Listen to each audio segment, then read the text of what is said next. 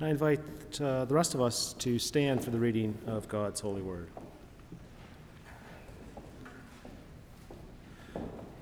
Our passage this morning comes from Isaiah chapter 6. In the year that King Uzziah died, I saw the Lord sitting upon a throne, high and lifted up, and the train of his robe filled the temple. Above him stood the seraphim. Each had six wings. With two he covered his face, and with two he covered his feet, and with two he flew. And one called to another and said, Holy, holy, holy is the Lord of hosts. The whole earth is full of his glory. And the foundations of the thresholds shook at the voice of him who called, and the house was filled with smoke. And I said, Woe is me, for I am lost for I am a man of unclean lips, and I dwell in the midst of a people of unclean lips. For my eyes have seen the King, the Lord of hosts. Then one of the seraphim flew to me, having in his hand a burning coal that he had taken with tongs from the altar. And he touched my mouth and said, Behold, this has touched your lips. Your guilt is taken away, and your sin is atoned for. And I heard the voice of the Lord saying, whom shall I send, and who will go for us? Then I said, Here am I, send me. And he said, Go and say this, this, and say to this people Keep on hearing, but do not understand. Keep on seeing, but do not perceive. Make the heart of this people dull, and their eyes heavy, and blind their eyes, lest they see with their eyes and hear with their ears and understand with their hearts and turn and be healed. Then I said, How long, O Lord? And he said, Until cities lie waste without inhabitant, and houses without people, and the land is a desolate waste, and the Lord removes people far away, and the forsaken places are many in the midst of the land. And though a tenth remain in it, it will be burned again, like a terebinth or an oak, whose stump remains when it is felled the holy seed is its stump. This is the word of the Lord. Thanks, Thanks be, to God. God.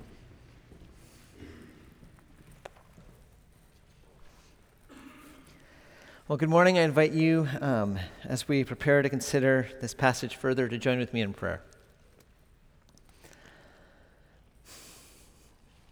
Father, here in these words, um, not only have you granted your servant Isaiah a vision of you, but as we hear them, uh, your Holy Spirit enables us to see this as well.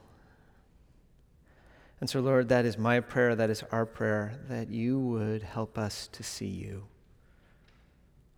that you would give us a deeper awareness of the reality of who you are and who we are before you that you would change us, that you would fill us with a delight in your love, that we too might be people who say, Here we are, send us. I pray this in Jesus' name. Amen.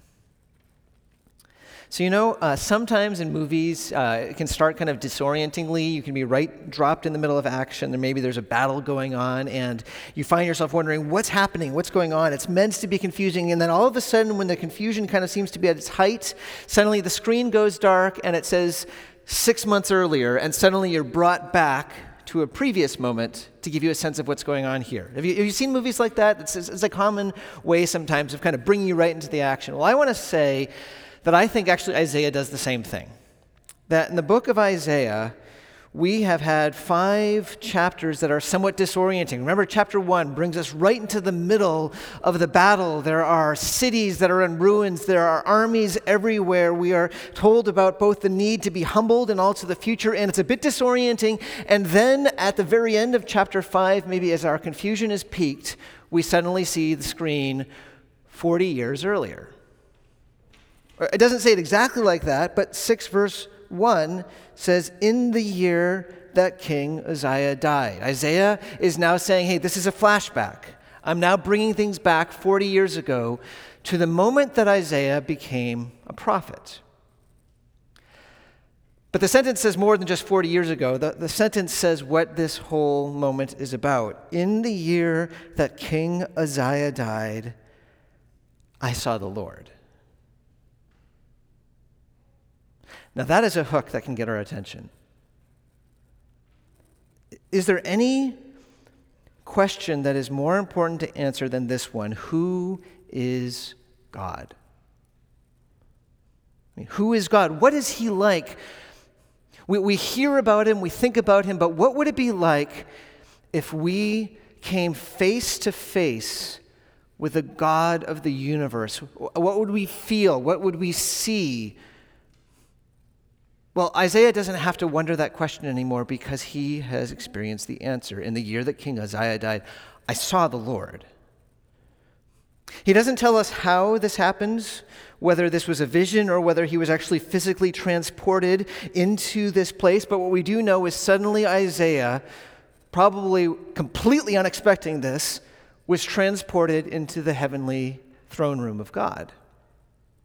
And, we're given some of the details. There is a, smell. He smells smoke and he sees smoke filling the air. He is trembling because the earth itself repeatedly trembles. And as he looks in front of him, he sees on, on, on both his left side and on his right side rather terrifying creatures, creatures that he calls seraphim. The word seraph just literally means fiery one. This is a creature of fire.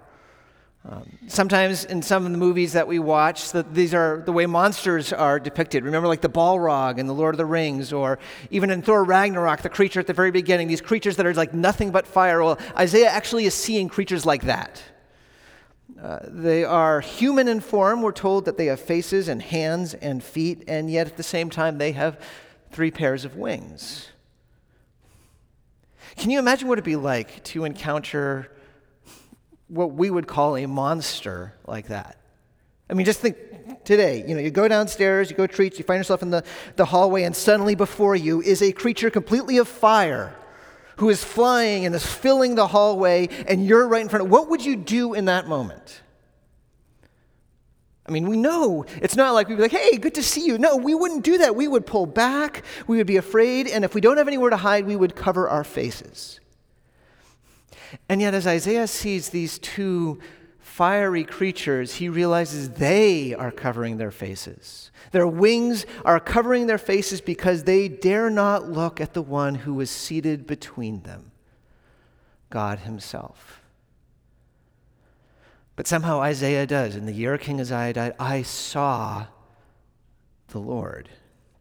Now, now, notice as he describes, it's like his eyes only go up so far. He, he says he sees a robe that's filling the room, and it says he sees the throne that's high and exalted, but when his eyes go above, he says nothing more. It, it's as if I think there is nothing more that he could say. Every, word, as he is daring for a moment to gaze above and seeing God seated on the throne, every word seems empty, seems trivial, seems inappropriate to speak of what he in his terror is beholding. And so he doesn't even try. Instead, he tells us more about what he hears. There is this devastatingly beautiful song that he hears these fiery creatures sing, a refrain back and forth, the same words again and again Holy, holy, holy is the Lord God Almighty. The whole earth is full of his glory. In Hebrew, if you are wanting to emphasize something, one of the ways you can do it is through repeating it. So if you say the same word twice, it's like, you know, you're putting it in bold or underlining it. It's saying, hey, this is important. If you say something three times, it's like you've made it all caps and it's like a hundred point font. This is so central, so significant. There is nothing truer than this that the Lord of hosts is holy. Now, to say that is important, and yet at the same time, it is not easy to understand because the word holy is an extraordinarily difficult word to define. Because really, what holy is, is what makes God God.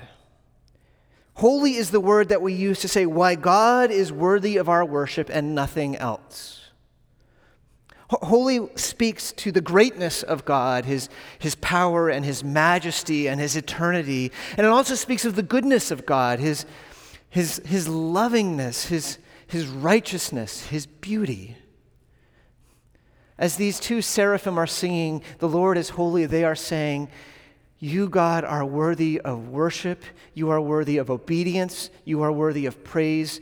You are above and beyond anything else.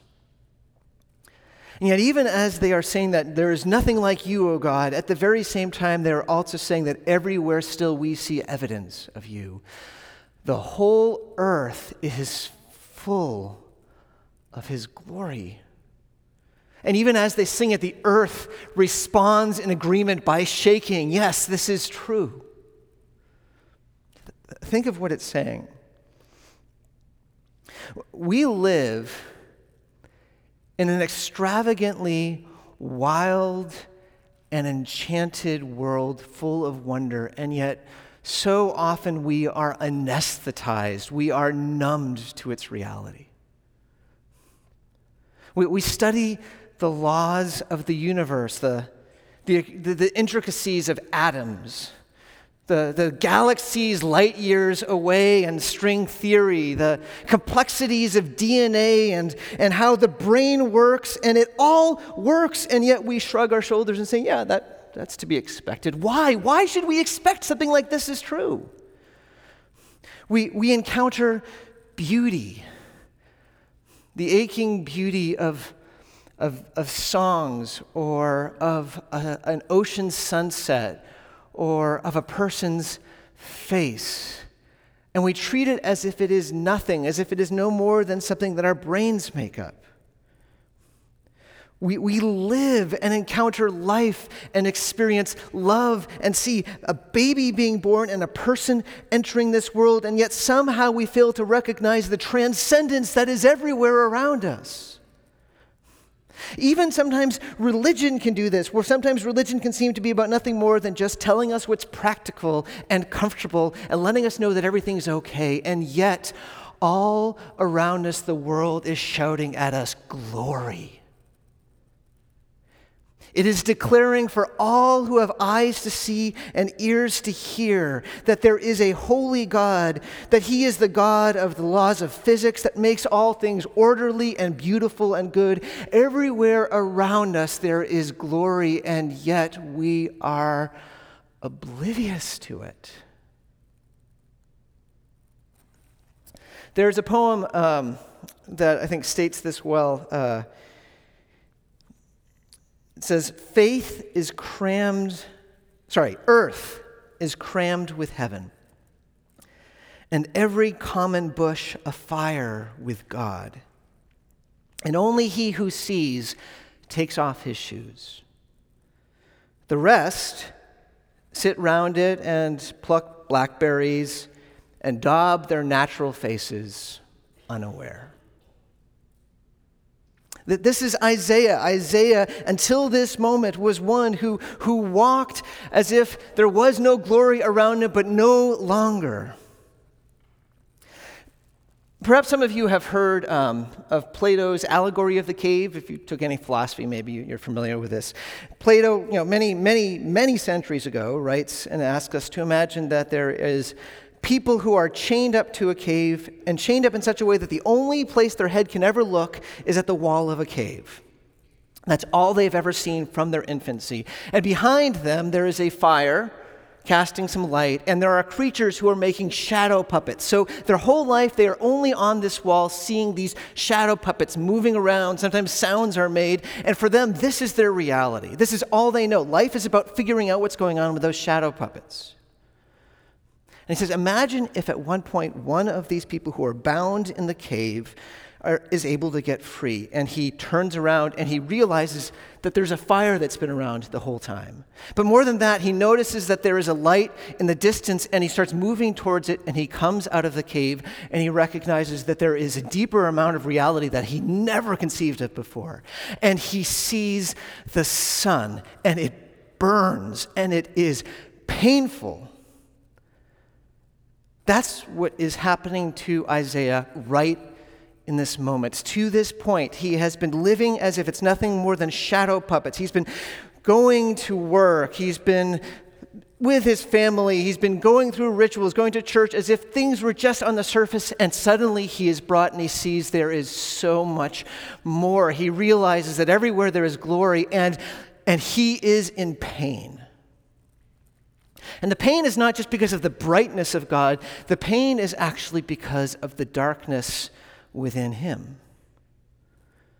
He says, Woe to me, for I am lost. And, and that word lost actually is probably even better translated I am destroyed. I am ruined. For I am a man of unclean lips, and I live among a people of unclean lips, and my eyes have seen the Lord. Have you ever, um, when you're driving along a highway and uh, you're not really paying attention to how you're driving, maybe you're in a good conversation and you're not really paying attention to how fast you're going, and suddenly out of the corner of your eye, you realize you are seeing a police car right there clocking you. Do you know what that feels like where suddenly you're like your heart kind of just falls down to the floor of your stomach and you realize like you weren't even paying attention. You didn't even know what you were doing before, but now you realize that, that you have been speeding, you've been breaking the law, and you are caught, and you know you're almost certainly going to get a ticket. Do you know what that feels like?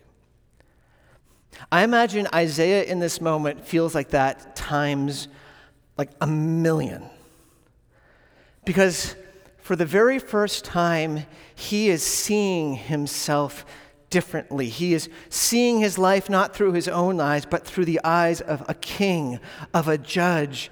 And he, he says, My my mouth is unclean. And, and this is what, you know, in literary circles they call synecdoche. That is, he's speaking of a part to represent the whole. The, the lips is where our heart kind of shows itself, right? Out of the heart, the mouth speaks. And when he's saying his lips are unclean, he's actually speaking about his whole self. He's saying, I am broken, I am dirty, I am wrong. And I should say, he is not overreacting here. This is not just a panic moment for Isaiah where he's being overly down on himself and the stress of this, of this time. He is stating things truly.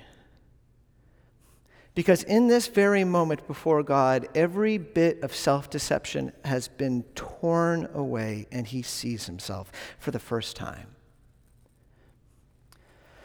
Because we've, we've spoken about this. Sin is very good at deceiving us.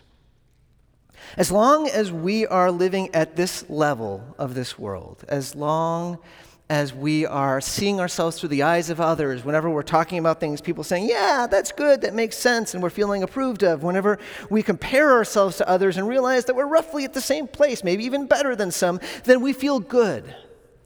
But there will be a day where we appear before the face of God. And then we will see ourselves not through other people's eyes or through our own eyes, but through God's eyes. And, and then we will compare ourselves to the beauty and the glory of God. And if it is the very first moment we have experienced this, like Isaiah, we will be undone.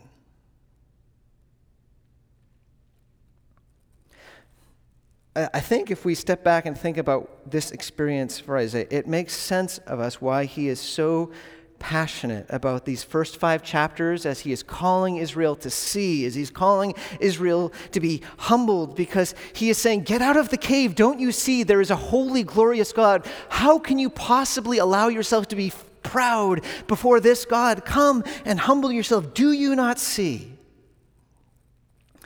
But we should recognize that this is only the first part of really kind of two parts to the vision. Here, Isaiah sees one part of who God is, but he doesn't see the whole thing yet. So, if we continue on with this vision, we will recognize that, that as Isaiah is broken, as he is just on the floor. He is melted. Something extraordinary and strange. Another strange thing, an already strange moment happens. And one of the, the fiery creatures takes the tongs and he goes to the very heart of an altar that's there. There's a fire that's there, and he grabs one of the coals, and in his hand, he brings the coal and he brings it right before Isaiah, ready to touch Isaiah's mouth. And can you imagine what Isaiah must have been feeling in that moment? I think he probably would have concluded this is it. I deserve to die, and now God is destroying me. And so then the seraph takes the coal and touches Isaiah's lips. And we don't know what it feels like. We're not told whether it was painful or whether God protected Isaiah from experiencing the pain. But what we do understand is that this wasn't to destroy Isaiah, this was to heal him. Because we see the second thing the seraph says. First, the seraph had declared the glory of God, his holiness. But secondly, now the seraph declares the grace of God and his forgiveness says, He touched my mouth and said, Behold, this has touched your lips. Your guilt is taken away, and your sin atoned for. Do you hear what this is saying? This is a miracle. That, that wretchedness that you see within yourself, the sin, the guilt, the fact that you know that you deserve to die, all of that is true and now it's gone. This is, this is the unexpected happy ending. This is when you think that you're about to lose everything and you're told that your debt has been completely paid and it's a surprise to you. This is when you are in stage four cancer and you come to the doctor's office and say, I don't understand, but you're completely healed. This is when you have so destroyed a relationship through betrayal and yet they say to you, I forgive you, and they give you a hug. God spoke of this. Remember in chapter 1 though your sins are like scarlet, they shall be as white as snow. This is what Isaiah is experiencing in this moment. And and, and you should recognize this is not because Isaiah did anything to bring this about. I mean, for all we know, Isaiah was just like everyone else in Israel, having problems with idolatry, kind of a religious hypocrite, someone who was just at times going through the motions, someone who wasn't as faithful to God as he should have been. And, and when he comes before God in this moment, it's not like suddenly he says, I'm going to turn my life around. There's no promises of repentance that he makes, there is no expression of faith in God's promises, there is not even a cry for help. The only thing that he does is says, I am destroyed. He just names himself. And yet, and yet God sends the seraph to absolutely, completely heal him. It's not because of anything about Isaiah, it's because of everything about God.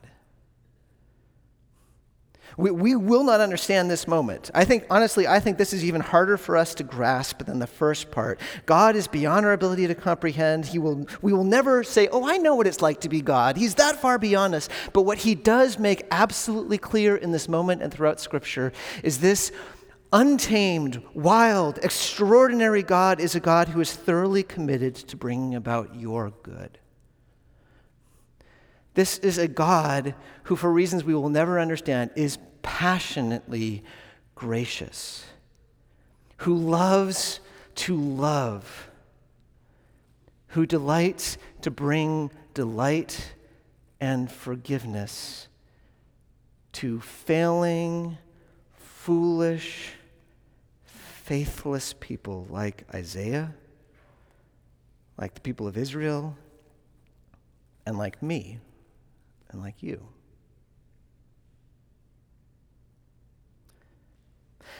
Can you imagine in this moment what Isaiah must have been feeling? I, I, like as I'm trying to think of what he's probably at this moment, he is he is on the floor weeping because he has just experienced the most devastating reality, the truth about who he is, and it is unbearable. And yet, in the moment that it seems like that truth is going to utterly break him, suddenly he is completely cleansed. His sin is gone, his guilt is gone. There is nothing more to fear about. He is now able to stand in the presence of the beautiful, glorious God without fear. It would completely overwhelm him. Can you imagine what it must have been like to be him in that moment? Actually, I think the answer to that, in some senses, is yes, we can.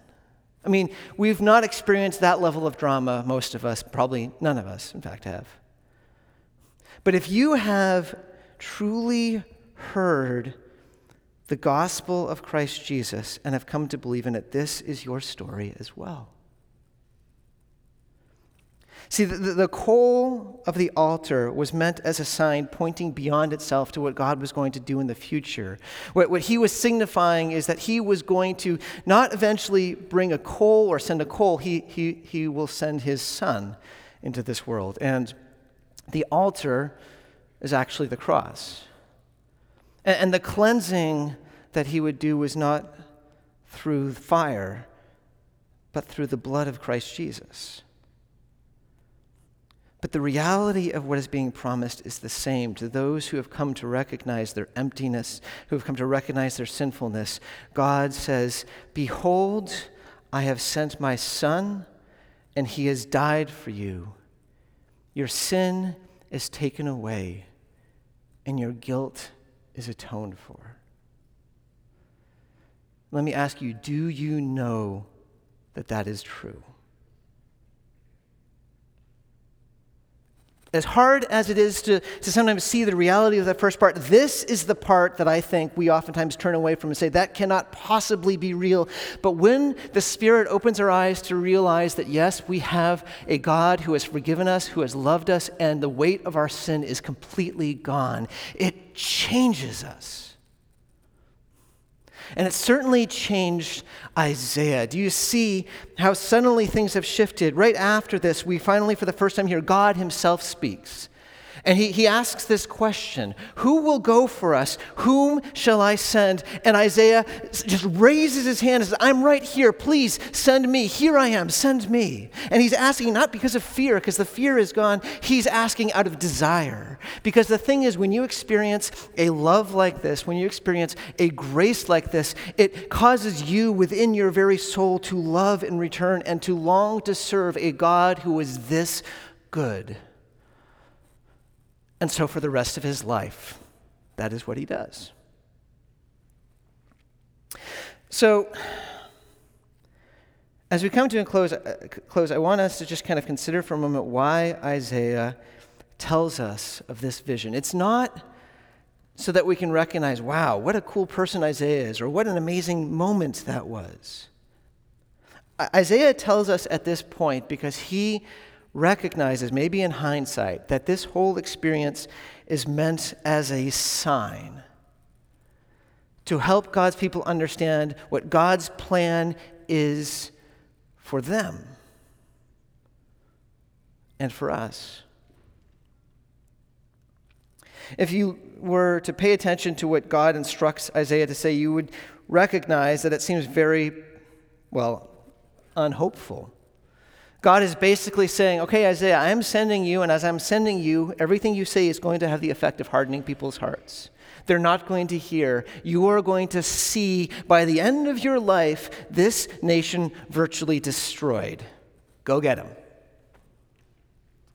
And you would have think that would have caused Isaiah to despair, except he knows that however you think of this, that is only part one of the story. He understands that the purpose here is to, to bring God's people out of the cave, is to help them to come to see the things that they've been hiding from themselves, to, to open their eyes, to recognize the holiness of God and the sinfulness of themselves so that they can come to the place where they can say, Woe is us, for we are a people of unclean lips, and we are before a holy God. Because Isaiah knows that once that happens, then part two of the story will take place. That this God who has healed him also desires to heal them. That his plan is also to be able to say to them, Behold, I have taken away your sin, and your guilt is covered over. So that they, in response of joy, can say, Here, we are your people, send us. And that's actually why we continue to still be given this vision to consider, because God wants us to understand what is real and what is true. Some of you this morning perhaps have been living kind of like Isaiah was before. You're surrounded by glory and beauty, and yet it's easy to just forget it all because of the busyness of the moment. You are experiencing sleepwalking. And I hope you hear God telling you, I am here and I am real. Wake up. I am holy, and the whole earth is full of my glory. My prayer is that you would come to recognize that you are in the presence of your King. Others of you, I suspect, who are here this morning are completely weighed down by the reality of your own sin. Maybe you don't use that word. Maybe you call yourself a failure. It doesn't matter, but you're recognizing that who you are is not who you should be, and it's breaking you. And I want you to hear God telling you, My grace is real. My son has died for you. Understand, if you trust in him, your sin is completely taken away from you. Your guilt is completely covered. It is no more in my sight. It is real. And some of us at least to some degree, have come to recognize both the reality of God being our King and our sinfulness, and also have come to taste in the grace of God. And of course, we're continuing to grow in it, but it's, it's at least dawning in our eyes. And I, and I pray that you and I would come to hear this other part that God declares to us Behold, my mission is real. Because the, the, the, central plot line of this world is not about us getting our kids through college or being able to make enough money to keep going. It's not about the plot line between Democrats and Republicans or between nations. No, the thing that drives this world is the story of how God right now is rescuing this world how he is making all things new, how he is drawing people to himself, and he says he wants to do it through his church. And so he says, Whom shall I send, and who will go for me?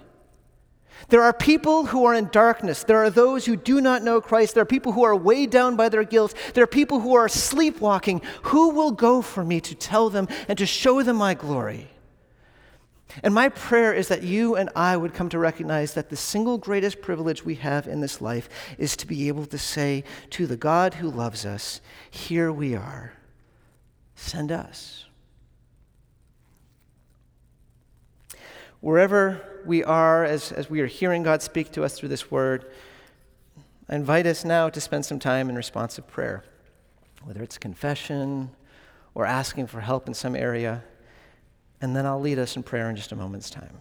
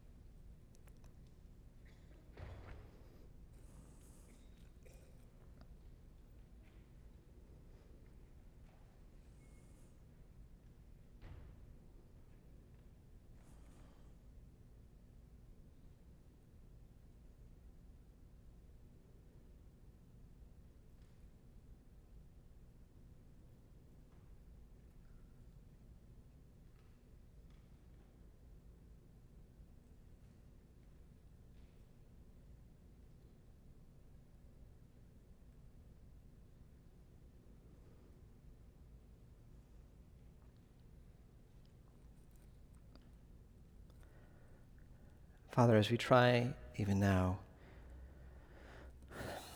to understand what it means that we are speaking to you, as we think of what that means that, that the holy God of the universe is here with us. And as we begin to, to see even more deeply who you are, our soul quakes at that reality. We acknowledge that we have no right on our own to come before you. And yet, Lord, you tell us to. You, you tell us that in Christ Jesus we can come before you and ask you anything. You invite us to confess our sins, telling that we don't need to be afraid because Christ has completely dealt with them. And so, Lord, we, before you, acknowledge our sins. We acknowledge our our forgetfulness of you as we are surrounded by reminders of you everywhere. We acknowledge our lack of faith in you, our lack of confidence that your love could be real. Lord, we forget our calling to be your servants in this world. And Lord, we ask for your forgiveness. And, and even beyond asking for that, we ask for your renewal. You have given us your spirit who helps us to see what we could not see before. We ask that your Spirit would strengthen us, deepen our awareness of you, and of your love, help us to see Jesus more clearly, and help us as your church to be those who faithfully follow your lead as you send us into this world. And we pray this all only through Jesus who has died for us. Amen. So, having confessed our sins, let me just take us back to the very passage we were considering and, and consider what we saw with Isaiah. When Isaiah said, Woe is me, for I am lost, for I am a man of unclean lips, and I dwell in the midst of a people of unclean lips, for my eyes have seen the King, the Lord of hosts. One of the seraphim flew to me, having in his hand a burning coal that he had taken with tongs from the altar. And he touched my mouth and said, Behold, this has touched your lips. Your guilt is taken away, and your sin atoned for. Followers of Christ who have confessed your sins know this. Through Christ, your guilt has been taken away, and your sin has been atoned for. You are righteous in God's sight. Thanks be to God.